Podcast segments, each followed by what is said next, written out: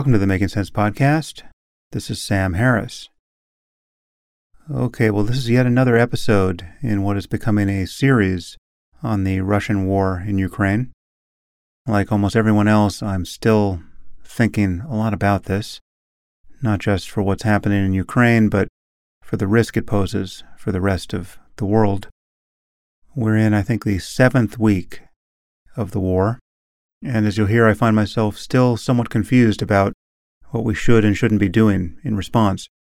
To help me sort it out this time, I have brought on Ian Bremmer. Ian's been on the podcast before. He is a political scientist who founded the Eurasia Group, which is a political risk research and consulting firm. Ian is the author of 11 books. He has a new one coming out next month titled The Power of Crisis How Three Threats and Our Response Will Change the World. He holds a doctorate in political science from Stanford, and he was once the youngest ever national fellow at the Hoover Institution. Anyway, it's always great to talk to Ian. Here we cover the state of the war and the state of our response, sanctions, Biden's gaffe or so called gaffe about regime change, fear of nuclear war, the logic of mutually assured destruction, the role of China in all this, the most likely outcomes to the war as Ian sees them. Anyway, the world is a mess, and we are here to talk about it. And now I bring you Ian Bremmer.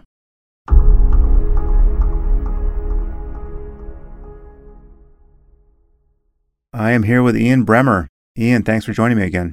Sam, great to be back with you.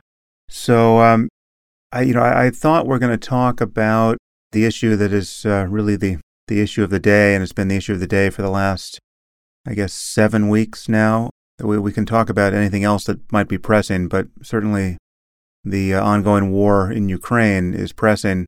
Before we jump in, just remind people what your background is. What do you spend your days doing? I'm a political scientist, and I started this firm that does global political science about, oh, I don't know, 24 years ago now. I look at global issues, but uh, my background actually is on Russia and Ukraine. That my PhD mm. actually spent a year living across Ukraine, looking at issues of Russians living there, kind of back in 1992, 93 for for heck's sake. And uh, and so it, this is something that even though uh, I haven't spent as much time on it in the last 10 years, it has uh, it you never quite let it go. Mm. Great. Well, so this is your wheelhouse. So I've, I've had two conversations so far about this ongoing topic. I mean, it's evolved a little bit since I started. I had an early conversation with Garry Kasparov, and then I had one with Yuval Noah Harari, taking different aspects of this. But it's amazing to see how public opinion domestically and abroad gets blown around. And, you know, in the background here is this completely understandable fear you know, strangely resurrected by these events, but it really should have been a fear we've had for our entire lives of um, World War III, right? You know, it's, it's doing something so stupid or ungovernable as to, you know, start the slide into an exchange of nuclear weapons or um, some other um, catastrophe of that magnitude. And that's really that's making it hard to recommend things in any kind of straightforward way. And so, like when I had Garry Kasparov on the podcast, he, you know, the implications of what he was saying, I don't, I don't remember him saying it as starkly as this, but it was just, you know, now's the time to have a conventional war with this crazy dictator, Vladimir Putin. I mean, that's just, if you're not going to draw the line right here, you really, NATO doesn't mean anything. Uh, so all of this squeamishness around, you know, enforcing a no-fly zone and the implications of all of that, that kind of talk is for cowards, right? I mean, I'm, I'm giving this more topspin, much more topspin than Garry gave it, but that that was certainly the kind of implication one could have drawn from his side of the conversation. And of course, many people find that absolutely terrifying. And we have in you know domestically a kind of you know horseshoe structure to our politics where you have people on the far left and the far right more or less agreeing that we should go nowhere near talk of that kind, right? This is just it's insane. You know, we should, you know, you, so essentially someone like Noam Chomsky and someone like Tucker Carlson could be expected to agree on this topic, which is the U.S. has no business getting mired in a conventional war that could go anywhere near Armageddon. And we should be rethinking all of our promises to the rest of the world and clean up our own house and you know, all of that. So before we get into the minutia here, I just want to get just take your yeah. temperature on the big picture here. What how concerned yeah. are you about all of that and what what through line have you found in terms of, you know, if, if you were in charge and could actually make decisions up to this point, what do you think you would have decided to do? Uh, so I like your frame, Sam. I, I think that uh, Garry, I, I know Garry Kasparov. I mean, anyone in the field does. He has a a very strongly held ideological position vis-a-vis Russia, and he comes to it honestly. If you think about the way he's been treated, you know, sort of as a former opposition member, incredibly brave as well on the ground in in the former Soviet Union and in Russia. I mean, there's a reason he's not there right now, and so I I don't want to criticize his his feelings about Russia and his courage and his bravery about Russia. I don't think he's an armchair pundit mm. that's saying we should go to war and is willing to send your kids there. I, I think this is a guy who has has the courage of his convictions, but but I am very very adamantly not with him analytically. Hmm. I mean, for example, you said that it wouldn't mean NATO doesn't mean anything if we don't have a conventional war with Russia. No, no, NATO means something precisely because we're not having a conventional war with Russia. Ukraine isn't in NATO, and we have not given them even a membership action plan. And by the way, nobody seriously thinks we should. That was true before the crisis, and it's true now. So, I mean, the very fact that we are saying we are not prepared to actively defend a non NATO ally. And we are prepared to defend NATO allies. President Biden said it when he was in Warsaw a week ago. Does anyone believe that? I mean, does anyone believe we would defend Lithuania? Yes. Uh, we sure. have troops on the ground in the Baltic states. And I, I think we people absolutely believe that the United States, and not just the United States, they believe that NATO would actually defend collective security mm. other NATO countries. I think the amount that has been done for Ukraine, despite the fact that they aren't a NATO member, is kind of astonishing. It's certainly shocking to Putin. I think it's shocking to Xi Jinping. Mm. And here I'm talking about the destruction of the Russian economy, including freezing a majority of their central bank assets. There, there was no one credible on this issue that believed that the United States would do that before this invasion occurred. The level of military support that's being provided to the very bravely fighting Ukrainians, as well as the intelligence support that's being provided to the Ukrainians as to the disposition of Russian forces on the ground. And all of that is part of the reason why Zelensky is still there today and part of the reason why Putin is losing and losing big. So I'm quite aligned with most of what the NATO alliance has done in response to this Russian invasion since it's happened. I'm mm-hmm. not aligned with many things that happened before the invasion that got us into this position, and you and I can talk about that. But the the challenge that we have right now is that Putin's misjudgment was so vast that his position and the position of his country under any scenario is going to be vastly worse than it was before he invaded. And and yet he's probably still going to be in power. He's very likely still going to be in power. And so and, and he's still going to have 6,000 nuclear warheads. And and this is not just a conflict between Russia and Ukraine. It is a conflict between Russia and NATO. It will be a conflict between Russia and NATO even if we get to the point hopefully soon that we can have a ceasefire, that we can freeze the conflict on the ground in Ukraine. And, and that's going to be a hard thing to manage. And that makes things like another Cuban Missile Crisis thinkable, even though you and I clearly had hoped that 30 years ago, when the wall came down, we had a peace dividend and mm. we could stop worrying about that. I mean, the reality of this war in Ukraine is that the peace dividend is over. That's and that's a that's a truly tragic thing. Yeah, maybe define peace dividend. I think I mean that that phrase is not has has been spoken a lot of late, but it's not something anyone has heard. I think in, in living memory. Uh, what do we mean by peace dividend? We mean that we used to have a Cold War in every every corner of the world. And we fought over every piece of land, and it was either ours or it was theirs. It was Warsaw Pact or it was NATO. It was aligned with the United States or not. There's a global policy of containment, and and that met, and that was more important than any idea of globalization. And when the Soviet Union collapsed, most importantly for Europe, the EU expanded right up to Russian borders, NATO expanded right up to Russian borders. And the belief was that you didn't have to pay as much attention to national security. You didn't have to spend as much money on defense, and that you could focus on the social contract and on economic policy, and you could build your countries, and that we didn't have to worry about World War III. Now, the Americans, of course, pivoted more sharply from that after the attack on 9 11, but the Europeans never did. And of course, under Clinton and under Bush and under Obama and under Trump and under Biden, the Americans have been trying to convince the Germans to spend more money on their own defense, and they refused. Hmm. But Putin, in five weeks, has managed to convince the Germans to do precisely that. And that is structural, that no matter what happens in Ukraine, the Europeans are going to focus on national security and defense as a top priority for the foreseeable future. This will be a generational coming of age for anyone living in Europe. In the way that 9 hmm. 11 and the wall coming down has been for a lot of Americans, th- this will this war in Ukraine will have that impact on the entirety of the European continent.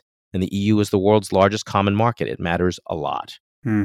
And I guess, um, given the the necessity of the moment, we think that's a good thing, albeit an unfortunate one. It'd be great to not need to think about European countries individually arming up, but um, it seems like they should have done it before this, and we might not be here if they had done it before this. I, I think that it is a good thing that Europe is together no question. And by the way, Europe was coming more together over the last decade. The the nadir was the Greek crisis and the EU almost falling apart back in 2009, 2010. But right. since then, we had Brexit, and Brexit clearly taught the EU that none of them wanted to go through that. It helped strengthen the core European membership. We had the pandemic, and with the pandemic, a recognition that the wealthy countries needed to actually ensure that the poor countries were taken care of and a massive fiscal transfer from countries like Germany and the Netherlands to countries like Greece and Bulgaria, a really bad Hungary and Poland, even countries that weren't, you know, as aligned with the EU at all politically. And then, of course, you have the Russian invasion of Ukraine, where a country like Poland and Hungary are actually doing the leading they're taking the most refugees on mm-hmm. the ground. They're deeply concerned about what this means for their security, and it's bringing the EU strongly together. But, you know, of course, it's also happening precisely because there will be a new Iron Curtain. And on the other side of the Iron Curtain will not be Eastern Europe, it'll be Russia, Belarus, a small rump piece of Russian occupied Ukraine, and a breakaway Russian Republic inside Moldova, something probably no one's talked about on your podcast mm-hmm. before. And that is uh, that's not a fight. That is a disaster. That is a small group of population badly treated, kleptocratic governance, massively authoritarian, and heading for ruin. But with a hell, but but armed to the teeth, mm. armed to the teeth, and led by Putin. And that's that is when people ask me what's going to happen. How does this end? My view is what it's not going to end. What do you mean end? What's going to happen is we're going to have a much more unstable global order with this really angry sort of R- Russia faux empire that is that has been cut off from the West hmm. and uh, and is angry about it. That that is that's where we're heading. Okay, well let me let me kind of cycle through this morass again because I, this is I, I, unlike many topics I touch here. I, I feel genuinely confused about what I think we should do, what I think is would be the like, likely outcomes of any given set of choices we might make, and it's just it's it's uncomfortable to be confused about what is perhaps the most important risk we yeah. run as a civilization. On the one hand, it seems to me totally untenable that we still live in a world where a single lunatic, you know, however amenable to a psychological di- diagnosis he might be or not, I mean, a single autocrat, a single kleptocratic uh, maniac who has less and less to lose when his back is against the wall can threaten everyone in sight with death by fireball, right? And so we have a crazy autocrat problem that globally speaking we have to solve. The technology is too powerful to have one person who can decide to hold the entire globe for ransom is just not a, a stable situation for us. I mean, we, we have to figure out some way to put that, uh, you know, to close that version of Pandora's box. And I could be convinced, I think, that this is the moment to do that, right? That yes, we're running a risk of him going completely berserk, but he's not a jihadist, right? He's not ideological in the way that would make him patently suicidal. He's somebody who you know, has been rational or is you know uh, apparently rational up until this moment, and uh, in this frame of mind, I'm thinking, yeah, you know, I, I, the distinction between Lithuania and Ukraine is less interesting to me. Why not really arm the Ukrainians, you know, fully? Why not possibly enforce a fl- no-fly zone for humanitarian purposes? Why not play the edge of this and unleash 100% of all possible sanctions so that we truly beggar Russia? I mean, the idea that we're still, that the Europeans are still buying gas from him seems just ludicrous. And why not maximize the chance that there could be some internal revolt against him, right? I mean, this is really the person who would, would solve this problem for us in the entire world is an assassin, right? I mean, we, we should, the assassination game is the game we should be playing here. And so in, in this frame of mind, I'm thinking, okay, yeah, Biden's gaffe in, you know, talking about regime change is a gaffe I can live with, right? Yeah, this because this is the the vocalization of what every sane person is thinking at this moment. And is there a path here I agree to make such an example of an autocrat, right, that closes the door to this sort of thing happening in the future? I mean, is that one possible path there? Now, again, I, I can argue the other side of this entirely, right, so, which we will probably do, but just give me a reaction to that fairly hawkish frame of mind. Well, one, we want we all want Putin out. There's no question. And if there was a way to actually accomplish that, I think that that actually was was feasible and didn't run existential risks. I think anyone in their right mind would be thinking about it. And uh, Lord knows the Russian people have been suffering, you know, in some ways the most through all of this. And I don't mean in the last five weeks. I mean for the last 15 years. So, the, you know, this is not a leader who is in any way fit for purpose in his country. Now, we don't need to talk about all the problems that American regime change has experienced over the past mm. decades and the fact that the Americans being responsible for such a thing would not be received well all over the world. But leaving that aside, I, I, let's before we get to what can or can't be done to remove Putin, let's talk about the initial steps that you mentioned. You said, "Well, shouldn't we be arming them to the teeth?" I think we're coming very close to doing that. The only reason there was a there was an argument inside the White House about these MiGs. Everyone talked about the Polish MiGs. Should we give them the Polish MiGs? Mm-hmm. There was a willingness to do it. It was not because the, the the the point was we were scared of Putin's response. It was an open question about whether the Ukrainians would be able to fly them, and secondly, the considered view by the U.S. administration that they would be knocked, they would be blown up before they had a chance to fly from whatever Ukrainian bases they would be running their sorties out of.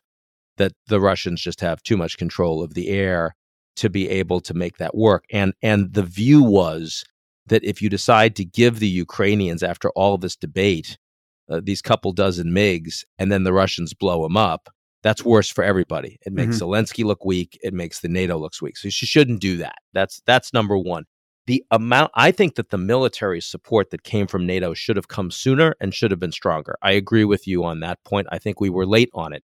Part of the reason we were late is because the Europeans were completely unconvinced by American intelligence that war was coming. Hmm. And the Ukrainians, of course, were actively undermining it. They were saying, you know, you're, you're, you're catastrophists. You're putting us in a box. You're making this more likely. You know, cal- everyone calm down. That was Zelensky saying that. That didn't make life easier either before the war actually started. I think that on the economic side, you know, you said that it's ludicrous that the Europeans are buying gas from Russia. I'm going to take the other side of that. I will say that let's keep in mind the Chinese, the Indians. I mean, you know, every developing country around the world is doing some business with the Russians. And in fact, the Indian government not only just remember our our friends, you know, erstwhile allies in the Quad, not only welcomed the foreign minister, the Russian foreign minister Lavrov, to Delhi, but he actually met with Prime Minister Modi. What the hell is that? Hmm. Like that's a problem, right? While the Europeans are actually doing everything they can. They're the ones who have all of the economic dependence on Russia. Many of those countries with over 50% of their energy coming from Russia, and they are taking it in the teeth to unwind that as fast as humanly possible. The Germans are saying that they will have two thirds of their dependence on Russian energy gone by next winter. And I think they'll get close to coming there. They just put an emergency in place that will allow for rationing to start of the German people. Hmm. Now, I mean, we're saying in the US we're willing to take higher gas prices, but the Europeans, after decades of ignoring this problem, out of decades of, of wrongly allowing their policy to become beholden on, on core strategic supply from Russia, which they never should have done, Yeah. they are now en masse, all together, moving away as fast as they possibly can. I actually think the Europeans are doing a lot here. And I think the Biden administration is trying very hard to, after a disastrous execution of the Afghanistan withdrawal, and after big embarrassment on AUKUS, and after four years of America First, where the Europeans really didn't think they could trust the Americans at all, Hmm. I think Biden has actually managed a pretty strong, coordinated policy set. Not easy to do, where the Europeans are sacrificing a lot more, but we're leading. And if that means that the sanctions have taken a little longer and that means the weapons have taken a little longer, I mean, I, I'm prepared to make that trade. So that, that addresses, I think that addresses everything you were talking about before we talk about regime change in Russia. So you're saying that the Europeans are still buying gas because it's just not actually feasible for them to zero out their dependence on Russia today. They actually need the, they need the energy and they can't get it some other way. Uh, they, they are working as they're working so much harder and faster to get themselves out of that dependence than anyone would have expected. Hmm. And I think that within three years, by the end of 2024, there will be no more Russian energy delivery to Europe. Right. And, I, and, and I think it'll be permanent. I think they're cutting it off. I think it's a very, very big deal. But so that that's definitely in line with what I this half of me, this you know sinister half of me thinks the devil on my left shoulder thinks should happen.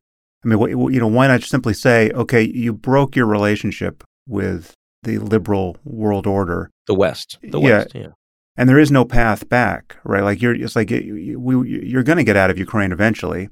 The ruble is going to be, you know, uh, used for toilet paper, and we're going to destroy you economically. Europe is going to get off your pipeline as quickly as possible, and you don't make anything anyone else wants apart from fertilizer. We're going to solve that problem too, and you are now the new North Korea. Congratulations. Yeah, that, that so the last few sentences are where you veered away from reality Hmm. because they can't become North Korea. They won't become autarkic because they have an enormous amount of stuff that lots of countries around the world will buy. And as I mentioned, the Indian prime minister just met with the Russian foreign minister. He didn't need to do that. He did. And it's not just India, it's China. China's going to be the largest economy in the world by 2030 and Xi Jinping publicly is fully aligned with Putin's Hmm. worldview. He's fully aligned with the idea that American policy towards Russia in Europe is, is analogous to American policy towards China and Asia Right. the Quad, the Indo Pacific strategy, AUKUS, you name it. So you literally, the, Russia will become completely cut off from the advanced industrial democracies of the West. And Right. that is it. We had 141 democracies that voted to censor Russia in the United Nations General Assembly. But in terms of support for sanctions, it's only the rich democracies. That's it. Mhm. That's a minority, a significant minority of the world's population, of course. I I guess one question there: what, Why didn't um, the alignment with China convince India that they should move toward us here? Because I'm given given India's adversarial relationship with China. because these aren't all coordinated moving pieces of one global puzzle. The Russians have been selling significant defense componentry to the Indians for Mhm. decades. And that's a perfectly functional relationship. There's a lot of energy supply that goes from Russia to India. Now they can get it cheaper. The Hmm. Indians are historically non aligned and they like being a part of the quad vis a vis China, but Russia has never been featuring a part of that, that conversation. Right. And so, and by the way, the Chinese foreign minister just went to Delhi and he didn't get a meeting with the Indian prime minister. So the Chinese know, or the Indians know who they they prefer here. And you know, I, I think the United States has a better relationship with Modi than we have in previous with previous Indian PMs. It is becoming more strategic. But remember, when the when the when the pandemic hit and the Indians were providing all of those vaccines for the rest of the world that were coordinating with the US, then suddenly they had a huge problem and they asked, please send us one plane of vaccines. And the United States didn't do it when they had a Hmm. real crisis. And so now we're having a crisis, which has nothing to do with India from their perspective. And we're going to tell them, don't buy oil, gas, and, and military componentry from the Russians. They're going to tell us to screw ourselves. So this is not, they're not part of NATO. And I, I think it's it's important from, from a Western perspective. Like, you know, you watch it, it looks like the whole world is with us. No, a very small number of, of you know, advanced industrial democracies, largely rich white people, and Japan are with us. We're together on this. But that's it. And that's not the world. It's not even close to the world. It's not even close to the world's economy, Hmm. never mind the world's population. So you don't you don't think the sanctions even ramped up to their absolute uh, loudest volume are sufficient to harm the Russian economy enough to dictate any kind of outcome here because there's just going to be enough leakage with China and the rest of the rest of the world, the developing world, such that you're, you can't actually beggar Russia as a result of this. Well, I mean, here's the the interesting thing, and this may surprise you, and I'm gonna I'm arguing the other side of my point for a second here. But it's interesting. China's trade with Russia in the last five weeks has actually gone down, and that's because China China's economy has a hell of a lot of private sector companies, and they have lawyers, they have general counsels, and you know they understand trade law, they understand sanctions law, and so they they look and they say, look, we don't care how how friendly Xi Jinping is with Putin uh, we don't want to fall afoul of American secondary sanctions against us. So they are reducing their exposure to Russia. But what I am saying, what I'm reacting strongly against, is that Russia will not become North Korea. They have way too much critical mineral wealth. They have way they are way too important in terms of defense export. They're the second largest defense exporter in the world after the United States. The world is too divided. The United States is no longer seen as the global policeman. We are not the architect of global trade. We are not the cheerleader of global values. And so, just saying that we want people to do this, we do have the global reserve currency. We are going to hurt the Russian economy structurally. I mean, they will be in a depression on the back of this. Their GDP will probably contract by 10 to 15% at a minimum. That's a big deal. But you said, will it will will the maximum sanctions be an action forcing event? Hmm. That implies to me, will Putin be forced to behave differently in Ukraine and more broadly? Will he need to capitulate Yeah. because of the sanctions? And I think the answer to that is clearly no. Hmm. Interesting.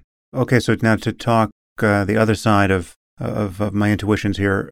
One thing that concerns me about any discussion of regime change, right, eh, and eh, therefore about Biden's now very famous gaffe, is that you know, insofar, I mean, it, it, it doesn't matter how rational Putin has been up until this moment. If we begin talking as though any feasible resolution of this conflict is going to entail his ouster, that becomes synonymous with, you know, at minimum, you know, him being tried for a war crime somewhere or him being, Yeah. you know, hung up by his heels in Red Square.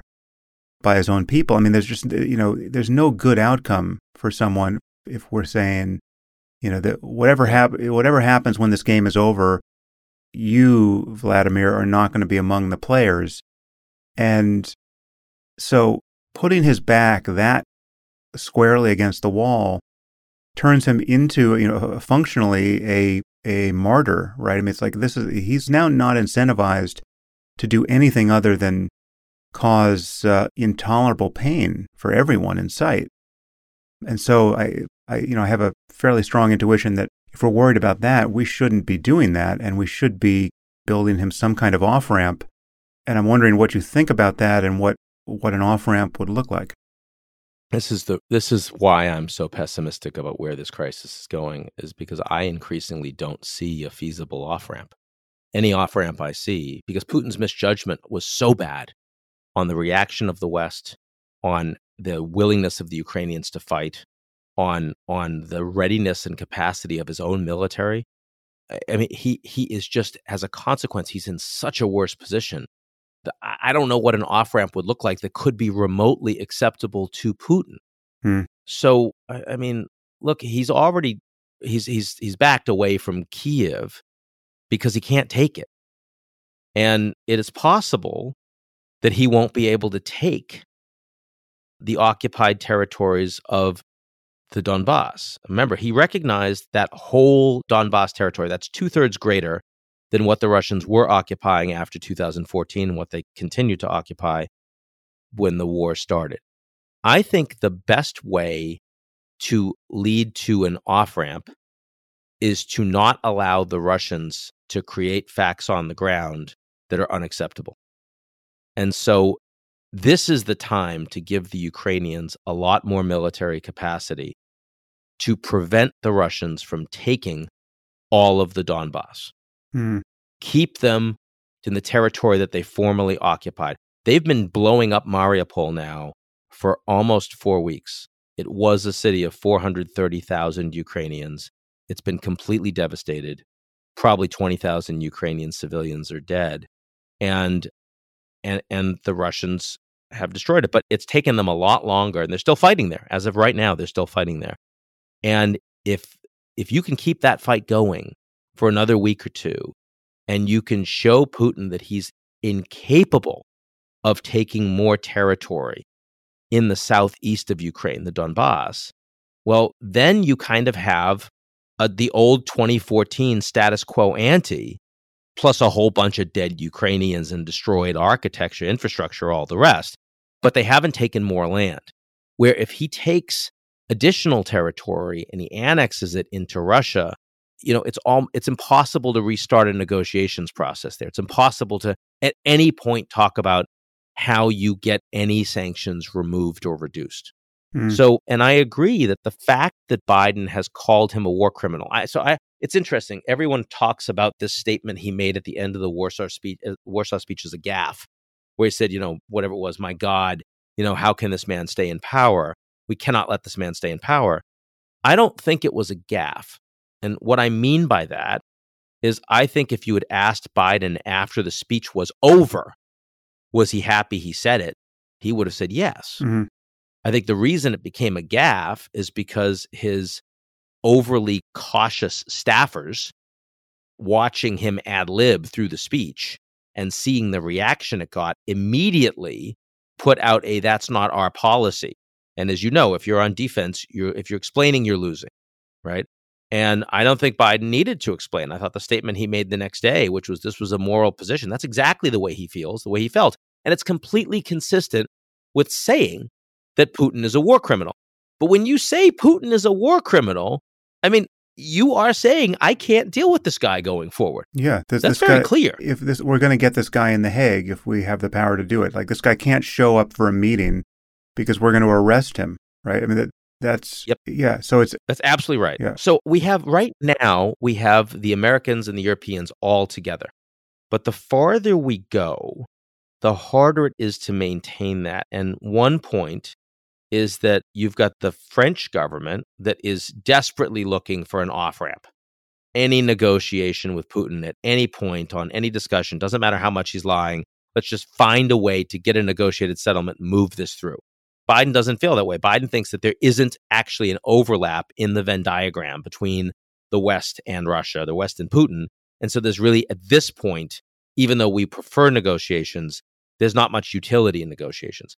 While the Baltic states and Poland and the United Kingdom actually don't want the war over because they want to see much more damage done to the Russian military and economy so they can't do this again.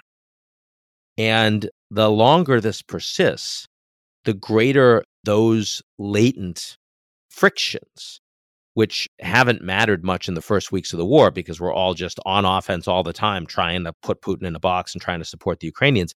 Suddenly, the step two and step three and different approaches to those steps becomes more significant. And, and that's going to make this more challenging to manage precisely because Sam, as you mentioned, because right, it's, it's hard to imagine how this possibly looks from the Putin perspective other than I'm on offense, other than I've got to find mm-hmm. a way to bloody these guys because they want to take me out.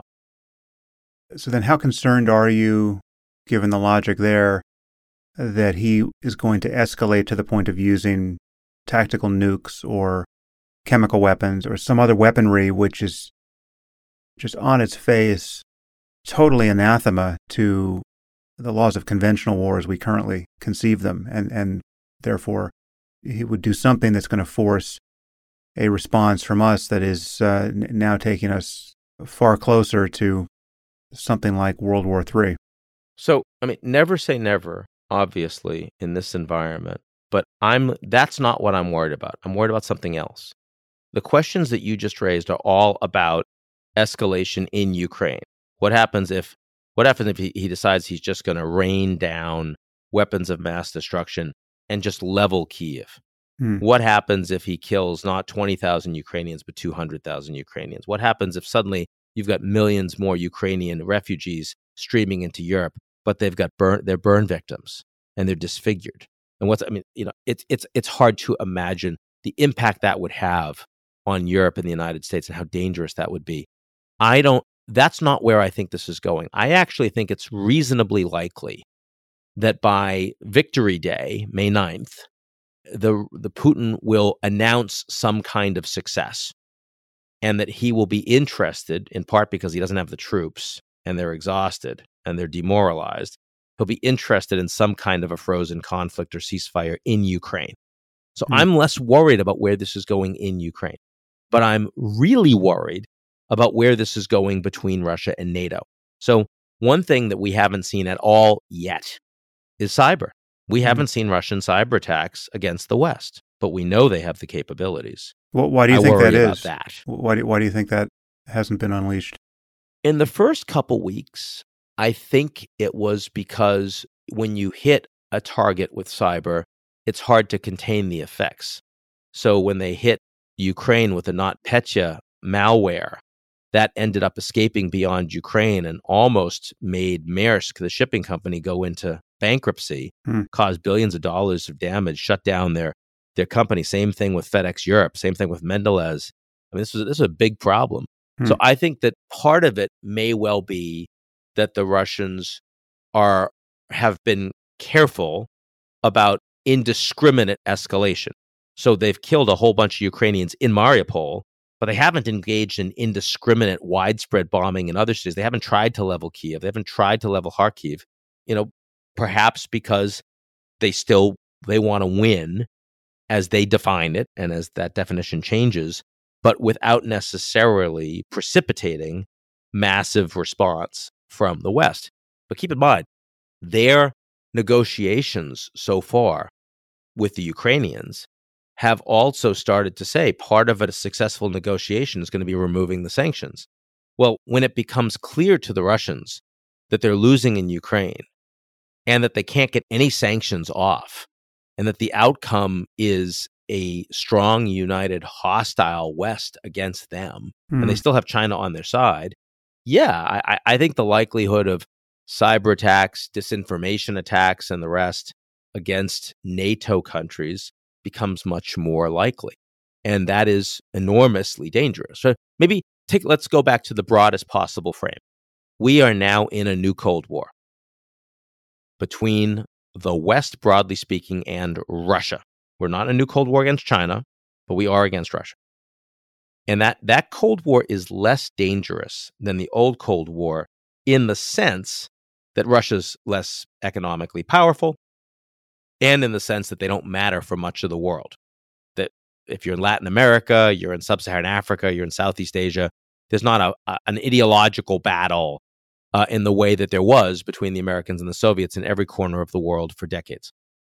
On the other hand, this new Cold War is more dangerous than the old Cold War, in part because the Russian economy and their commodities are much more integrated in a globalized economy, so it has a lot more impact on people. But mostly it's more dangerous because we have all of these technologies that allow for elements of hot war between the West and NATO that are hard to deter against. They're usable, mm-hmm. they're doable. The Russians have already done it. I mean, before Biden met with Putin back last June in Switzerland, it was Biden's agenda. Ukraine wasn't big on the agenda. The, it was the big on the agenda was cyber attacks because yeah. the that summit you'll remember came right after the um, the Colonial Pipeline hack, mm-hmm. and we we said to Putin that this is a red line. If you keep hitting us with cyber, we're going to hit you back in in in due course. They stopped, but I don't think they're going to keep stopping, and I think that's a really dangerous thing.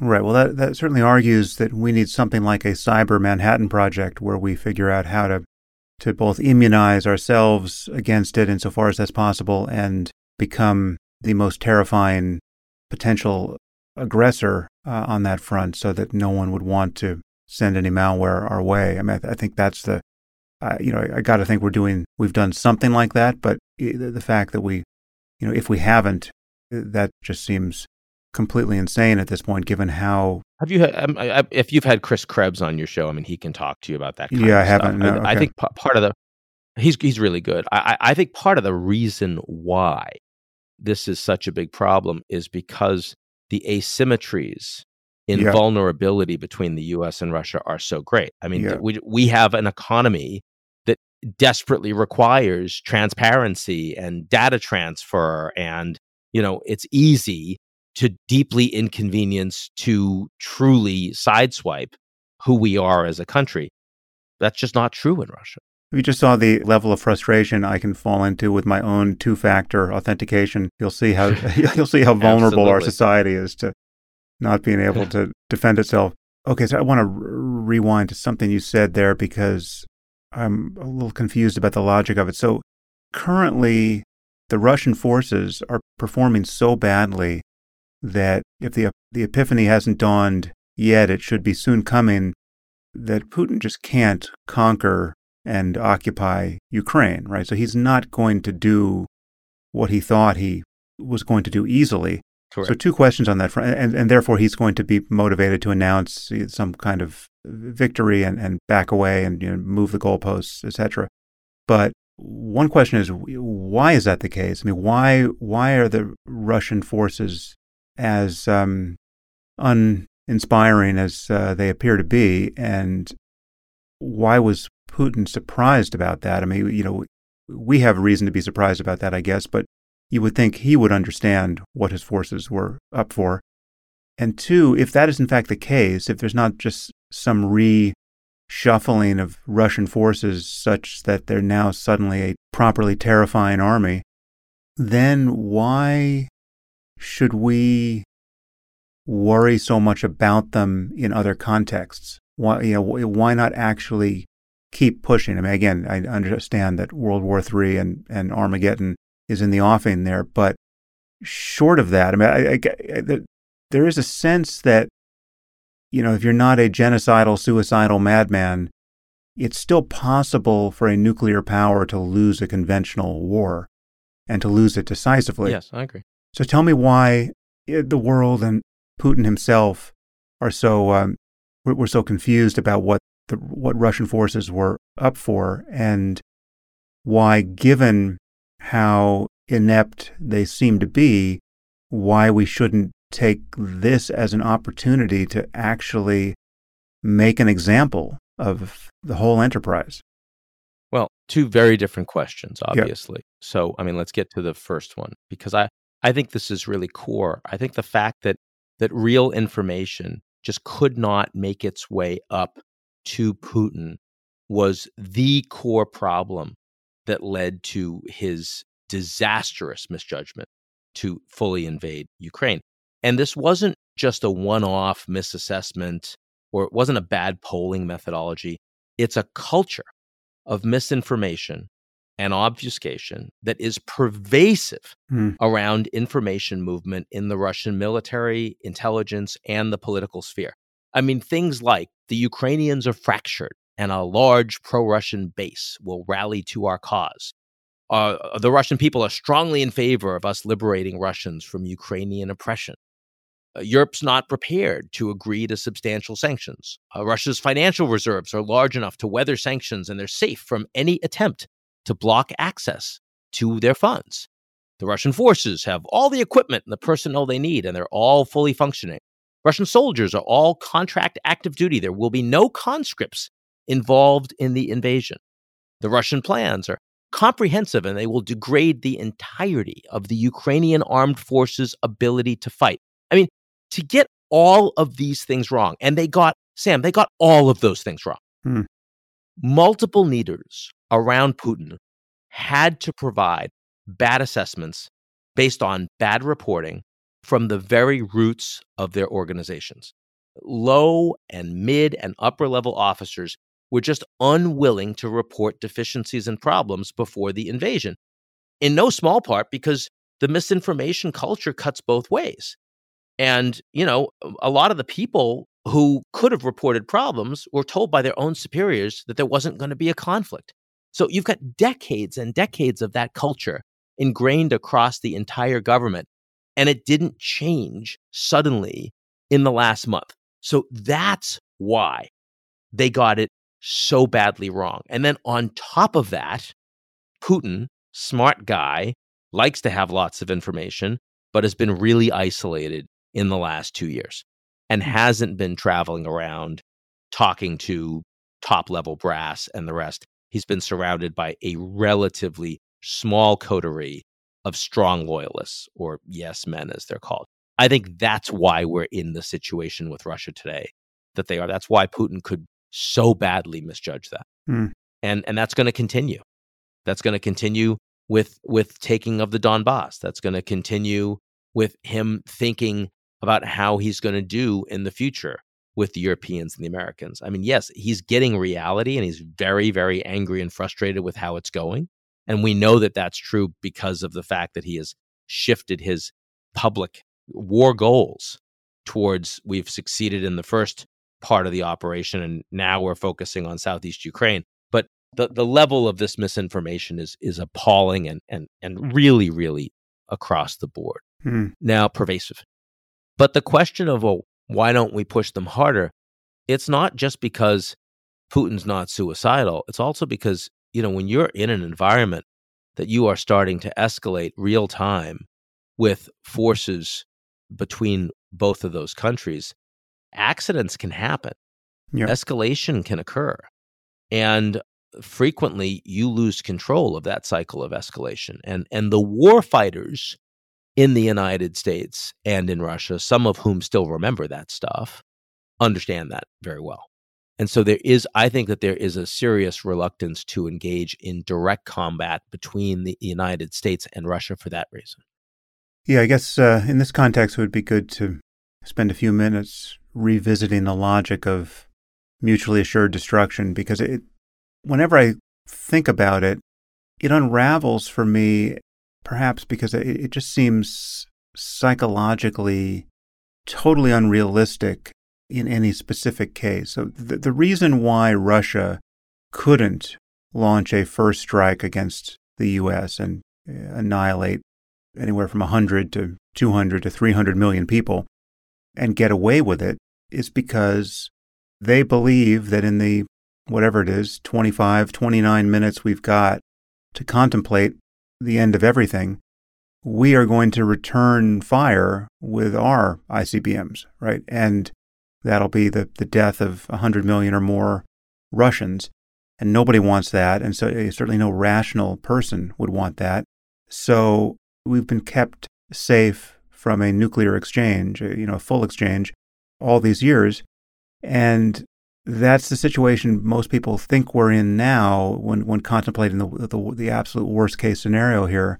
Except it just seems to me that I mean, if you just imagine, you know, Joe Biden being told that you know it's all over, the big bombs are on their way, and now you get to decide whether you want to be the second most prolific mass murderer in human history by killing a hundred million innocent Russians to to undo the the crime that Putin and uh, half a dozen people around him who, who are in a position to influence the decision uh, have just committed against our society. The, the idea that Biden would do such a thing seems to me to be it seems vanishingly unlikely to me that that that that he or, or any other sane American president would do that. And so, what deterrence do we actually have? It's all about command and control systems. It's the fact that you have a limited levels of confidence that at that point in the crisis, the decision would be on or off made by one person. That is that you know the, the fact that it decent in some circumstances it can decentralize. Why do the Russians have tactical nuclear weapons? I mean, it's precisely so. It isn't about just a war game because deterrence works until it fails. And once deterrence fails, you're in a new game. Deterrence has now failed. You're no longer this. It's not. There's no more further games to be thinking about. You've now failed, and you mm. now only have the choice of whether you're going to blow up a whole bunch of people or not. And most rational people in that circumstance would not do it. That's the only thing that mutually assured destruction were based on. It wouldn't work very well, but it isn't. It's also based on a significant level of lack of information mm. about wh- about at what point that decision would really be made by one person or it gets either diluted or it becomes automatic. You have processes in place that require a responding launch. I think those are very big. Those are very big differences. Hmm. Well, that's actually something that I was not aware of. So we have processes in place that take the president out of the loop, where it would not it would not be a matter of his decision to send a, a 20 megaton warhead to Moscow?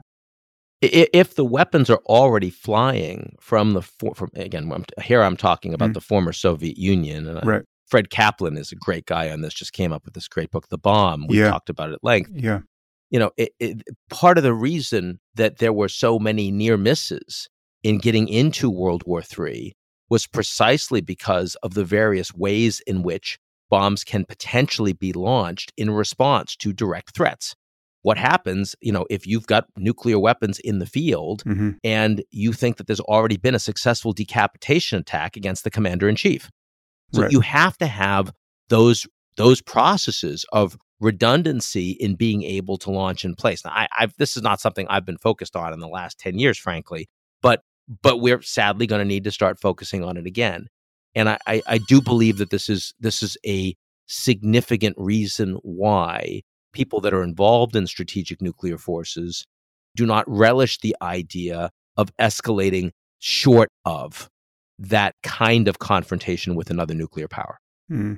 Yeah, well, the, the, the, most dangerous thing about this moment, from my point of view, is not that anyone is going to intend to pull the trigger on Armageddon, but that given how hostile the environment is, we're, we're not in a position to debug misinformation and mistakes and confusion in the way that we are during you know, a proper peacetime, right? I mean, you know, in a proper peacetime, if there's some radar signature that suggests that we just launched a first strike against Russia, Russia is free to interpret that as uh, at least very likely to be a mistake, right? I mean, whereas in the current moment, it might be all too plausible, and that's that's what's terrifying. Absolutely, it was just a stumble much more it. dangerous yeah. in this environment, and yeah. much more reason why you don't want to create that level of misunderstanding. Look, when the when the Russians decided a couple of weeks ago that they were going to raise their nuclear level of threat, as Putin directly ordered, the United States did nothing And that's because, frankly, we've worked with the Russians for long enough. We understand their nuclear procedures for decades now. None of that looked as if it required a destabilizing, potentially destabilizing response that could be misinterpreted by the Americans that leads you up a scale of unintended escalation, mm. a, a mutual escalatory cycle that leads to a place that nobody actually wants. So, as a consequence, they took this action. We did nothing. And by the way, we told the Chinese that we were doing nothing. And the reason we were doing nothing is precisely because we understand the Russian system this well. And frankly, it would be in our interests with China over time to build the same kind of mutual understanding of our military and nuclear capabilities. We are not doing that. And uh, so far, the Chinese have been unwilling to support that. Hmm. We're not doing that because China won't do that? Yeah. Yeah. We, we've made a few efforts at it. The Chinese haven't been very interested in it. And hmm. look, this is. This is not an environment where we're doing a lot of arms control. We haven't been talking about it. Uh, the Trump administration pulled out of some of our arms control agreements. START, at least, was re signed by Biden when he came into office. But we have a weaker level of institutional architecture around arms control and around strategic dialogue on nuclear weapons than we used to during the Cold War. Hmm. And why is it that you said that we're not in a Cold War with China? I mean, aren't we just one errant word about Taiwan away from being in a Cold War with China? Oh, no, there are errant words about Taiwan all the time. The level of economic interdependence between the United States and China is massive. The level of integration between the European economies and China is very, very large. The, the Europeans are with the United States completely in our Russia policy. They mm. would not be if we were to say we we're in a Cold War with China. The American corporates have no exposure to Russia. They have the banks have no exposure to Russia. They many of them China's their most important global market, becoming more so over time. So I think for all of those reasons, and the fact that the Chinese are not invading a neighboring country right now. We have a lot of problems with China. There's not trust in the relationship. And Lord knows we're angry about their stealing of intellectual property historically, about the treatment of the Uyghurs internally, all of those things. Those are all very different from a Cold War. We are not in a Cold mm. War with China today. What do you think we would do if, uh, I guess, two questions here. What do you think we would do if they invaded Taiwan? And what do you think the Russia's misadventures uh, have done to the probability of that happening? I think that um, one thing the Russian misadventures have done is shown the Chinese that they need to be very aware of their own military capabilities with forces that haven't been fighting in decades. Hmm. So I think that they probably are worried about what their capabilities really are on the ground. I think the Taiwanese are inspired by Ukraine. They see the level of incredible support for a country that doesn't have an allied agreement with all these countries, getting an enormous amount of support.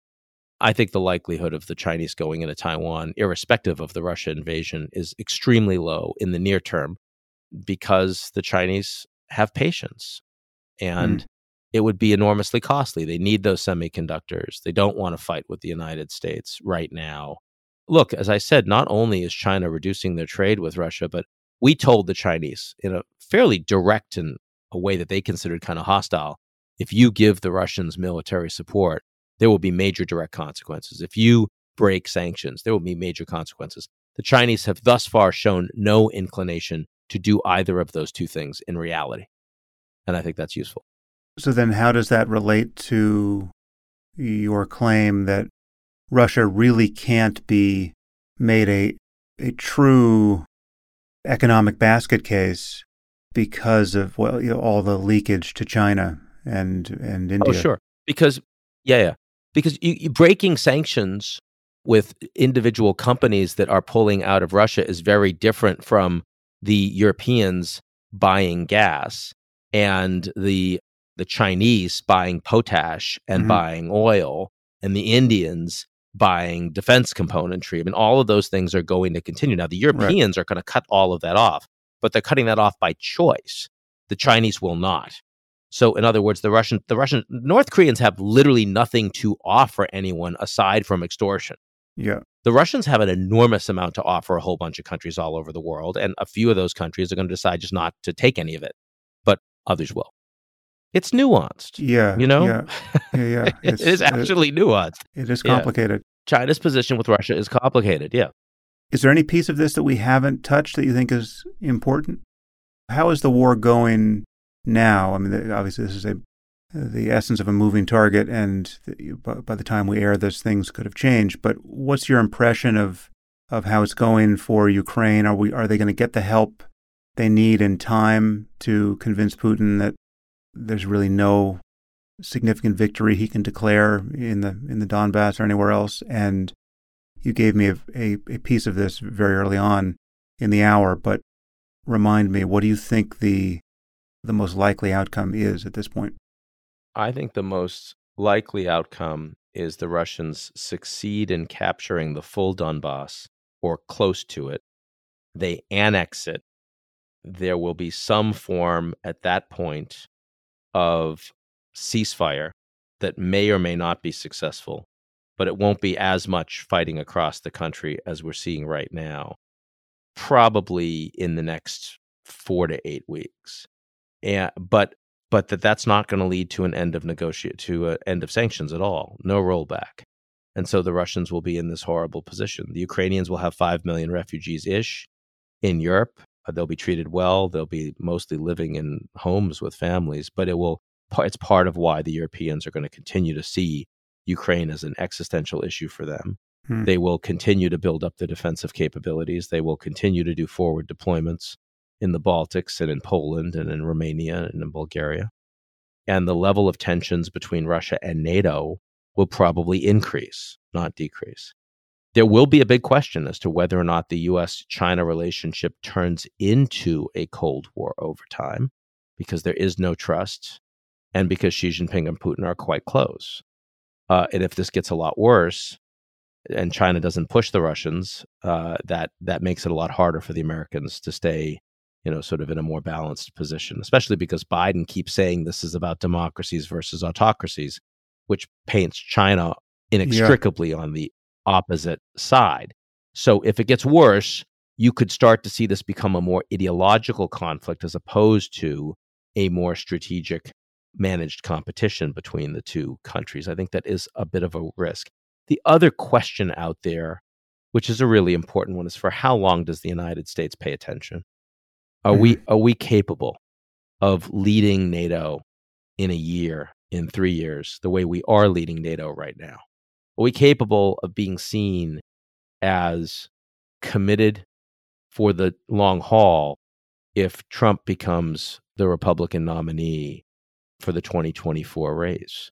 Yeah, um, can you imagine? we're by far the most politically divided, right? I mean, th- I, I think that these are these are questions that we don't have to worry about you know in the teeth of the Ukraine war but as we think more broadly and long term about what it means to be in conflict with the Russians and NATO at a level that is much higher than we were thinking about for the last 30 years. Remember Trump for 4 years he didn't have a single foreign policy crisis he had to deal with. If he's running he's dealing with a foreign policy crisis. What does that mean for our allies around the world? Hmm. i think that's a really big question. Well, many people who admire Trump and Trumpism would say that he didn't have a single foreign policy crisis for a reason, and he wouldn't have had we wouldn't have had this one had he been president. What do you think would have happened if Trump had been in office this time around? I, I think it is true that Putin would be less likely to attack Ukraine if Trump was president because Trump is himself so much more unpredictable in how he would react. But I also think that if there had been an invasion, the NATO alliance would have been far more fractured. It would have been almost impossible for Yeah. President Trump to put together a unified response with our allies. So, but wouldn't that have made him more predictable? I mean, I, I, the thing I would have predicted with Trump is for him to say, you know, we don't we don't have a dog in this fight. Who cares about Ukraine? Most of you can't find it on a map. I don't Yeah. even know what Ukrainian food is. Does anyone know? Uh, let's make America Yeah, he might great again. that. Yeah.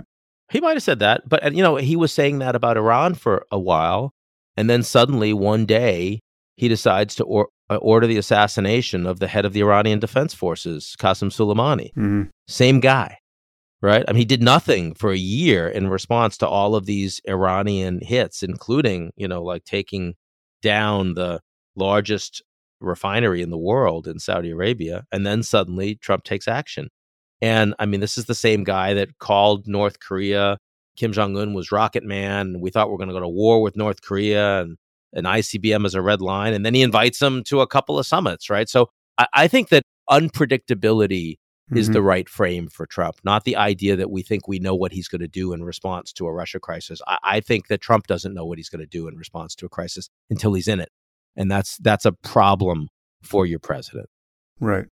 But ironically or perversely, it might actually, you know, this is the, the madman theory. I mean, it, it might diminish, in this case, Putin's willingness to invade Ukraine in the first place. Yeah, I'd like to not. I'm glad that we didn't get to test that theory, frankly. Yeah. Yeah. uh, well, 2024 is not not yet upon us, but uh, that could it could happen. massively There's complicate no things, whether it's Trump or someone like him. Well, Ian, as always, this has been fantastically informative and has pushed my intuitions around a lot. Is there anything we haven't touched that you think is important to say at this point? Probably, but we cover it again next time we chat. Look, I, yeah. I, it's always great. I love your love your pod, and um, it's good to be back with you, Sam. And uh, this seems like a really good time to have the conversation. So I'm glad we could do it. Yeah. Well, thanks as always for your time, and um, we'll talk again when when things change, as they always do. Sounds good. Call me whatever.